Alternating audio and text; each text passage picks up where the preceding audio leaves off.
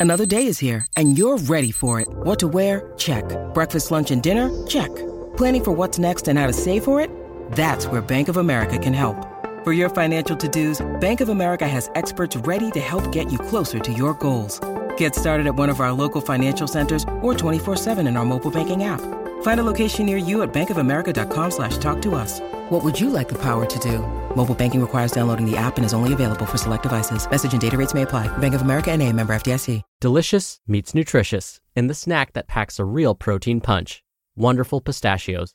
Each one ounce serving of wonderful pistachios has six grams of protein, giving you over 10% of your daily value and making wonderful pistachios one of the highest protein nuts. But perhaps more than that, I love all of the flavors they have. Their sea salt and vinegar ones are my favorite when I'm craving that flavor but want to keep it healthy.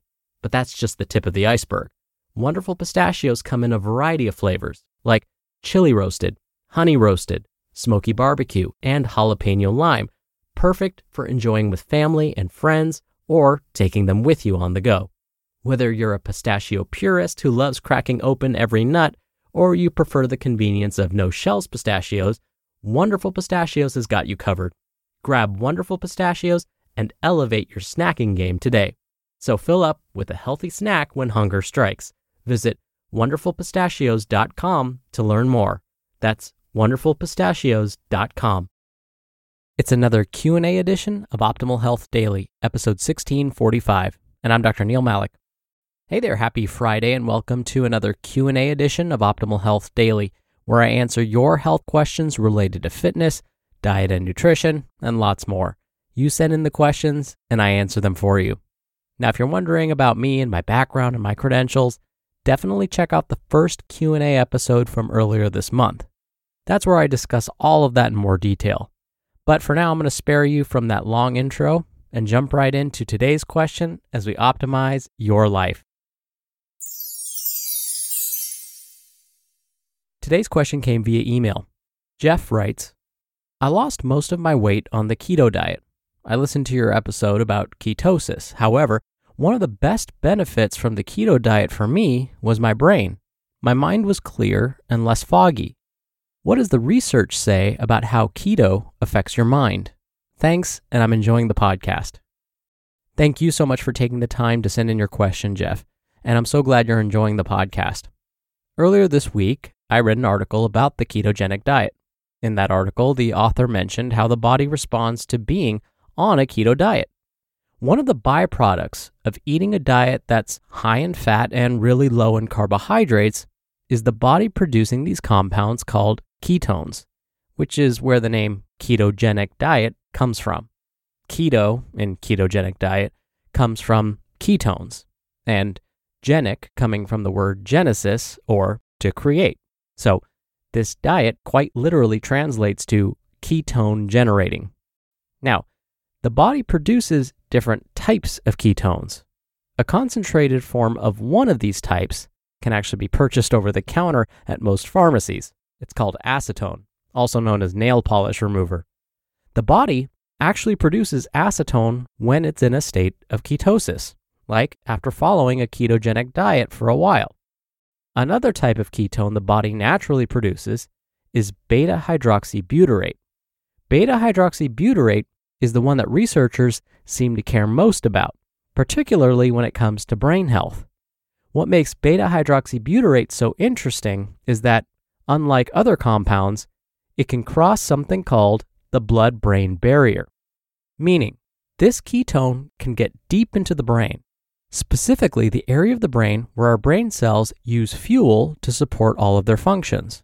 So instead of using sugar or glucose as energy, when someone follows a ketogenic diet for long enough, their brain will turn to using beta hydroxybutyrate, a ketone, as fuel instead. This begs the question is this a good thing? Is beta hydroxybutyrate better for the brain than glucose? Well, that's exactly what's being studied. Early studies found that beta hydroxybutyrate may promote brain health. But there's a problem. Many of these early studies were performed in a test tube or in animals. In fact, some researchers have expressed concerns about making conclusions about any potential health benefits of beta hydroxybutyrate based on these early results. Scientists know how beta hydroxybutyrate is formed, how it's removed by the body and transported throughout the body, but they've admitted that very little is actually known about whether it can actually improve brain health or prevent brain related diseases. There have been some small studies that looked at whether following a ketogenic diet helped with memory and thinking abilities, which is a fancy way of saying cognition. These studies showed promise. Those that followed a ketogenic type diet seemed to show improvements in memory. But the problem was, these studies were really small, think like 10 people, and often provided the participants some sort of fat supplement. So instead of having people get all of their fat from foods when they were following a ketogenic diet, they supplemented them with a special blend of fats. Oh, and I should also mention that some researchers have also found that any benefits to memory and cognition disappeared in these small studies after just one month. So, any benefits to cognition and memory didn't last. So, instead of studying memory and cognition in otherwise healthy individuals, most of the studies have actually looked at whether following a keto diet can prevent the most well known disease of the brain Alzheimer's. Alzheimer's disease is basically a severe form of dementia. There are theories as to why some develop Alzheimer's and some don't, but the keto diet is being studied as a way to manage it. Meaning, if someone were to be diagnosed with Alzheimer's disease, would following a keto diet help delay its progression? Right now, the results seem inconclusive. In fact, some researchers are hesitant to recommend the keto diet for Alzheimer's management without some very clear dietary instructions first. For example, we know that not all fats are necessarily good for us. Consuming too much saturated fat, for example, can increase the risk for developing Alzheimer's by two or three times. Food sources of saturated fat include red meat, butter, and whole milk. Those are just some examples. We also know that consuming trans fats increases the risk for developing Alzheimer's. Even though trans fats have been banned here in the US and most of Europe, you could still find them in certain packaged foods, like crackers, cookies, and pastries.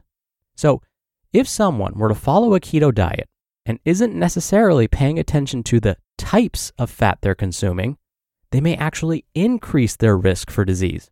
So, it's important we pay attention to the types of fat we consume, especially for those following a keto diet.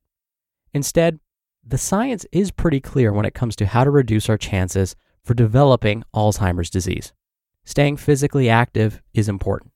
Maintaining your social life as you get older is also great.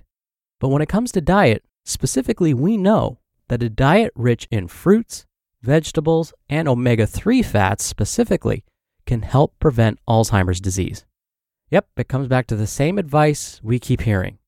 Meal plans like the Mediterranean diet seem to significantly reduce the risk of not only Alzheimer's disease, but cardiovascular disease. It may help with weight maintenance. It may also keep the microbiome healthy. And this is all at the same time. So, when it comes to nutrition and brain health, it may be worthwhile to focus on consuming mostly whole, unprocessed foods and those five to nine combined servings of fruits and vegetables each day. We're driven by the search for better, but when it comes to hiring, the best way to search for a candidate isn't to search at all. Don't search, match with Indeed.